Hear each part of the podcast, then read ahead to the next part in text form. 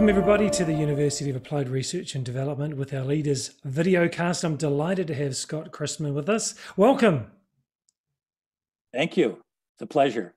Honored. Great, great to have you here and amongst this challenging time, but your wealth of experience across different organizations and industries and, and things you've done academically and commercially. I really look forward to hearing from you. Be happy to answer any of your questions. And right now, you're focusing on completing your doctorate, which is a big challenge. It is. It's uh, my DBA with a focus on leadership. Tell us In about fact, that. My uh, well, basically, uh, purely out of coincidence, when we take a look at what's happening with people working from home, my dissertation is communication strategies to enhance the performance of uh, uh, virtual sales teams. So it couldn't come about at a better time, not only in the United States, but all across the world where people are not working in you know buildings anymore. They're not co co-located any longer. And it takes a um, it's a different kind of leadership when you're working with a dispersed group of people not only that maybe in the United States, but you may have people on your team located from all parts of the world. And so I think it takes some unique skills from leaders if they plan on being successful and their people plan on being successful. Yeah, look, I've I've noticed with um, an administrator that I have who's helped with some course development and also with a video editor. Um, there are some challenges because they're both based in Southeast Asia. I'm in New Zealand. I was in Indonesia, but because of the time zone, there are some differences, some cultural differences, technology challenges. What have you found are some of those challenges that people have to navigate their way through in, in a virtual environment with the sales team?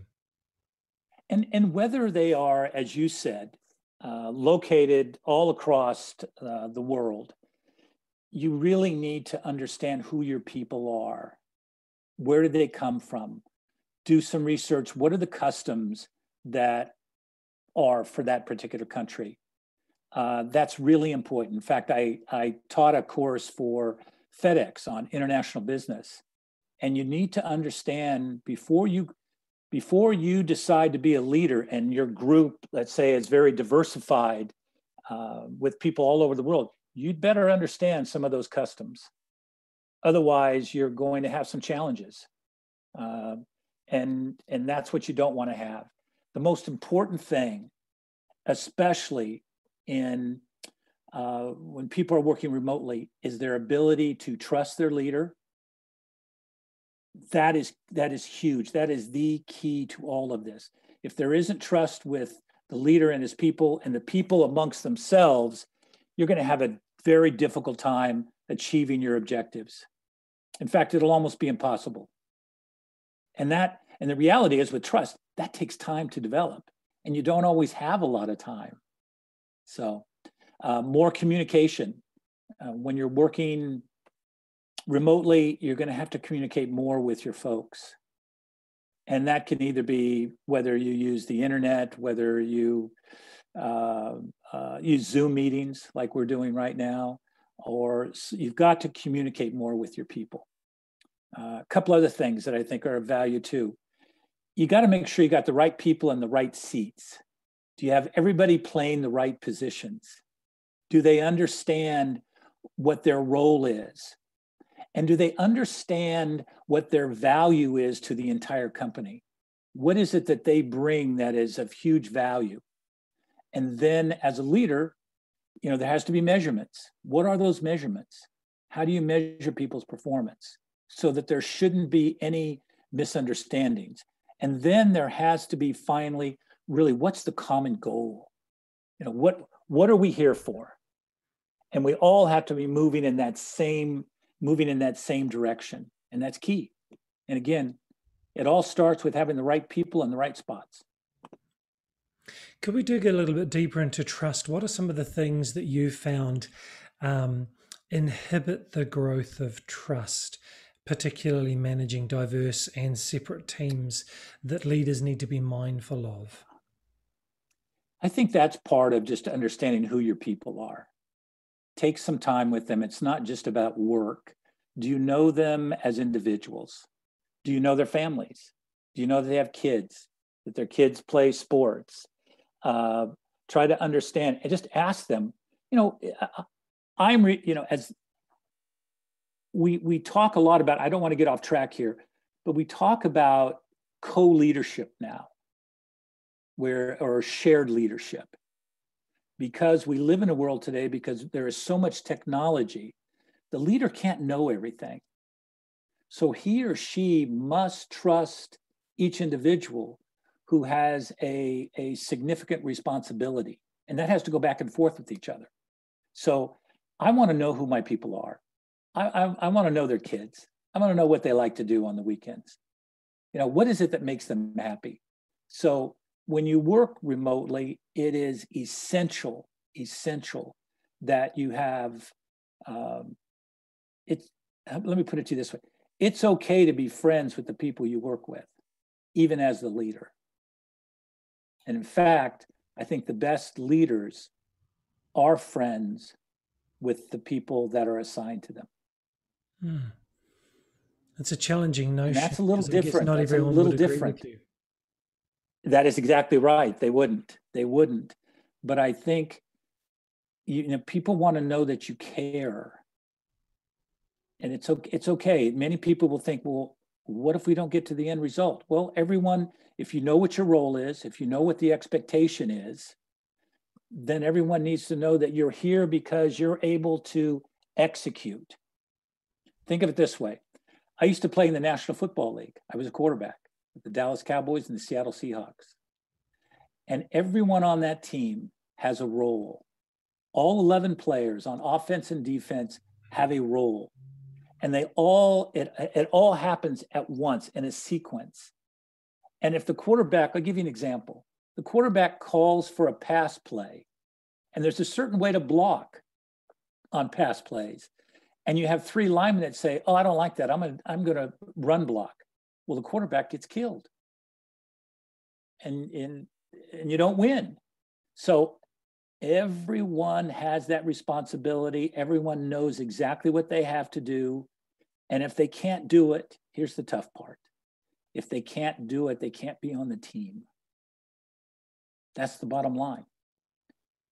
Either do it, and you can't, and that's okay or you know how to do it and you choose not to do it. Well, you can't be a part of the team. It just doesn't work that way. And as mm. we just mm. talked just a couple of minutes ago, you know, think about when you've got a diverse group of people that uh, come from many different uh, ethnicities, they come from all over the world. You have to understand who that person is and where he or she actually came from. In fact, I'm using uh, the, the conceptual framework for my dissertation is uh, Hersey and Blanchard, situational leadership theory.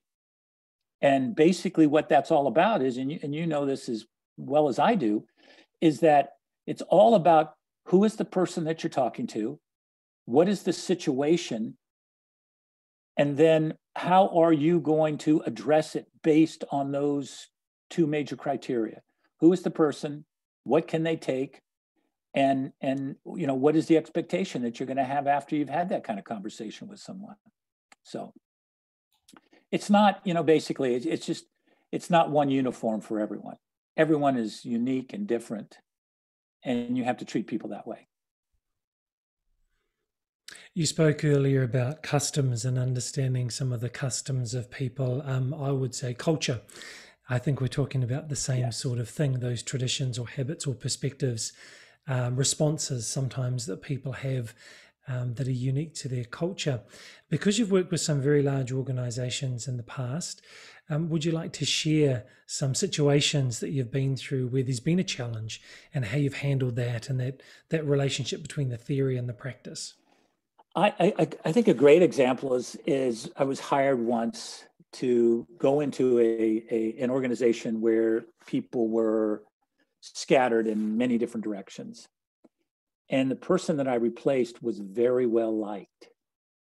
He'd been with the company for a long time. And as soon as I came aboard, it's, it's such so tragic. He passed away within a couple of months after I had come aboard.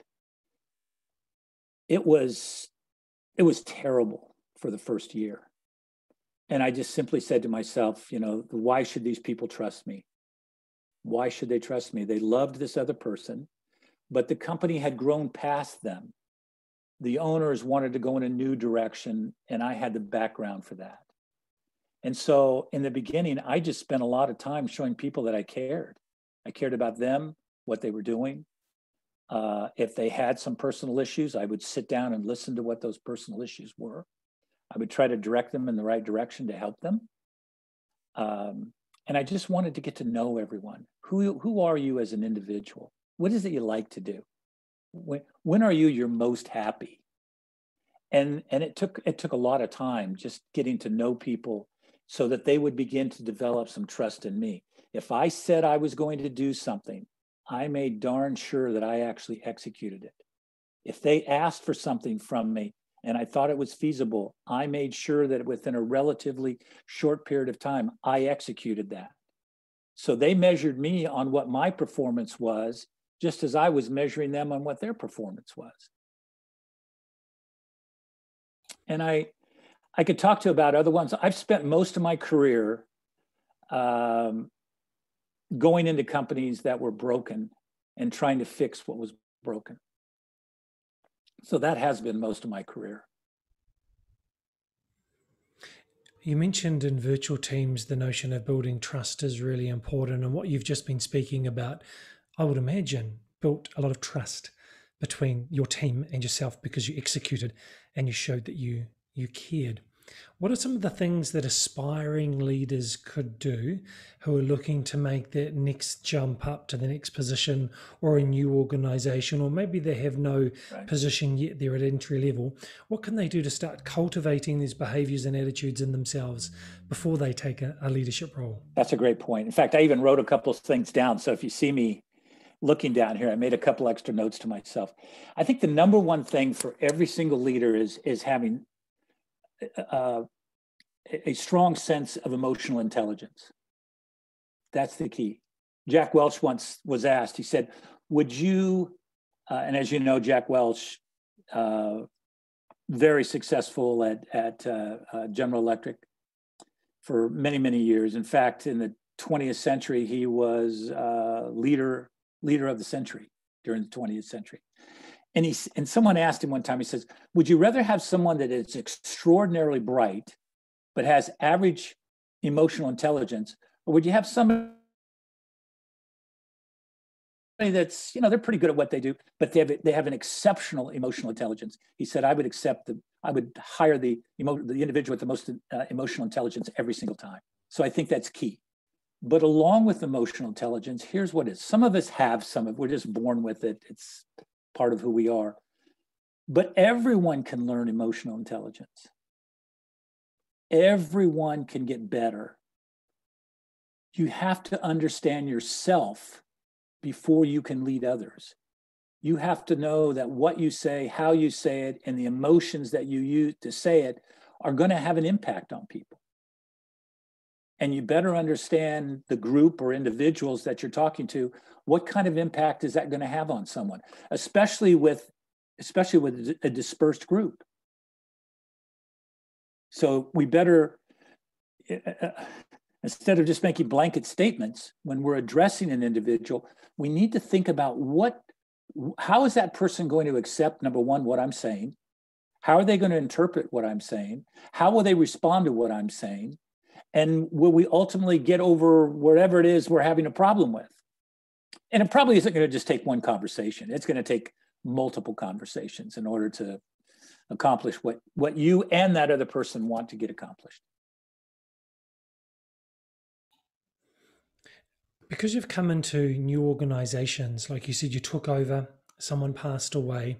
That's quite a quite an emotionally high um, organization, a lot of emotions involved, a lot of tensions and difficulties. And some people walk into organizations where it's flatlined.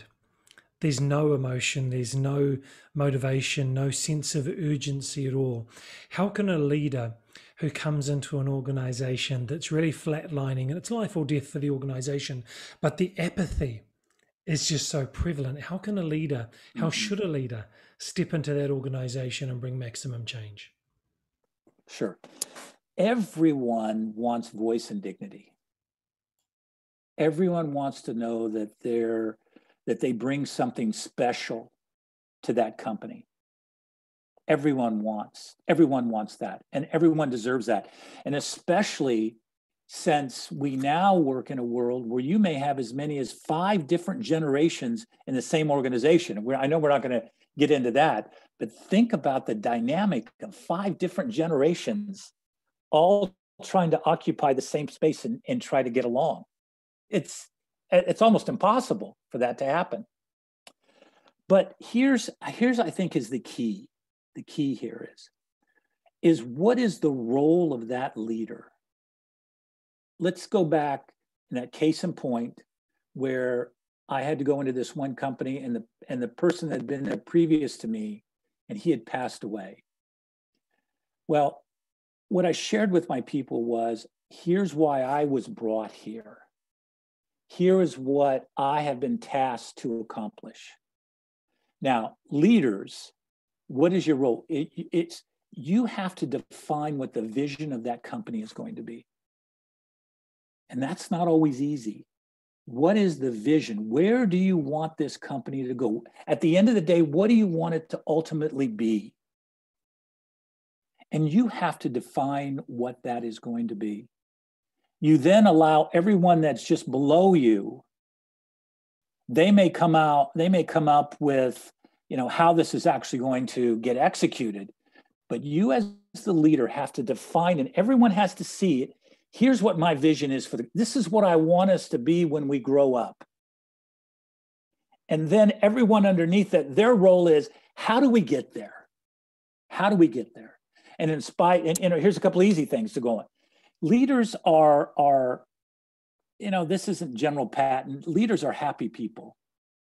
They're smiling. They have families. They have kids. And they want to present a, a, a view of the world that we can do this I've done this before. You can you can do this because in the past maybe that person who used to give some ideas was always getting banged down in the organization and so he or she just decided not to say anything. So you know again we go back to this issue of trust.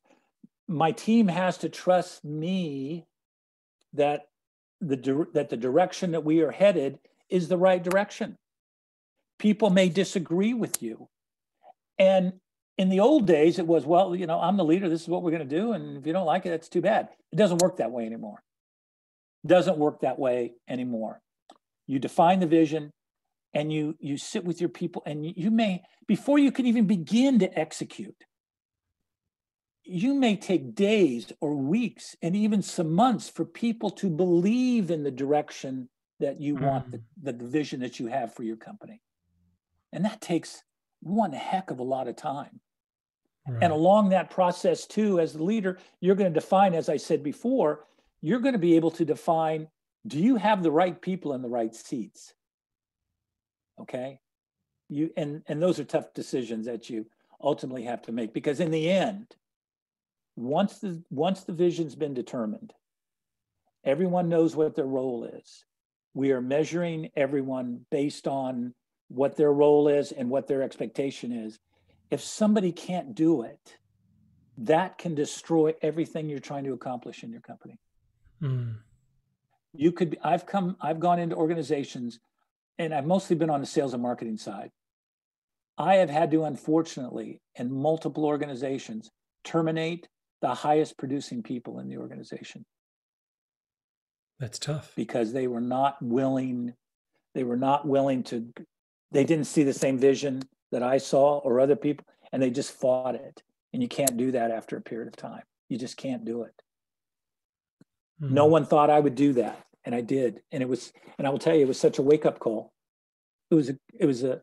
They said, you know, Scott, we we never thought someone would do that. I said, well, you know, here's what we have to do, and we were all better off from it. We were all better off from it. it Change, you know, people changed. Other people said, geez, this guy, this, he really wants to help us. He really wants to help us, but everybody's got to go in the same direction. So, anyway, that's enough said on that. It's fantastic. So, I've got a number of things that I wrote down, and I always encourage everyone who's watching a video or involved in a lecture or a webinar with me to have their notebook. So, I've been making notes as you've been talking. And um, you've mentioned dignity and trust and voice, which I completely agree is, is critical in any sort of leadership position. Defining the vision, making sure you're focusing on developing emotional intelligence, and it can be learned. That's that's a great pearl of wisdom, Scott. Thank you for that. And building you're that welcome. ability to grow communication and identifying the right people in the right places and measuring performance that's a lot of wisdom right there in just a just a few 20 minutes scott. I really want to thank you for your time. What's the best way for people to reach out to you if they want to connect with you? If they want to contact me there's two things. I can give my they can have my phone number which is 714-331-3437 or they can contact me too just at my normal email address which is s christman c-h-r-i-s-t-m-a-n and then the number is 2916 at gmail.com. Awesome. What I'll also be doing for everybody is making sure that Scott's LinkedIn link is in the show notes as well and references to him as well. Great. So, Scott, thank you so much for your time. Have a fabulous 2021. Thank you so much. And, and Doctor, thank you so much for, for having me. It was really a pleasure.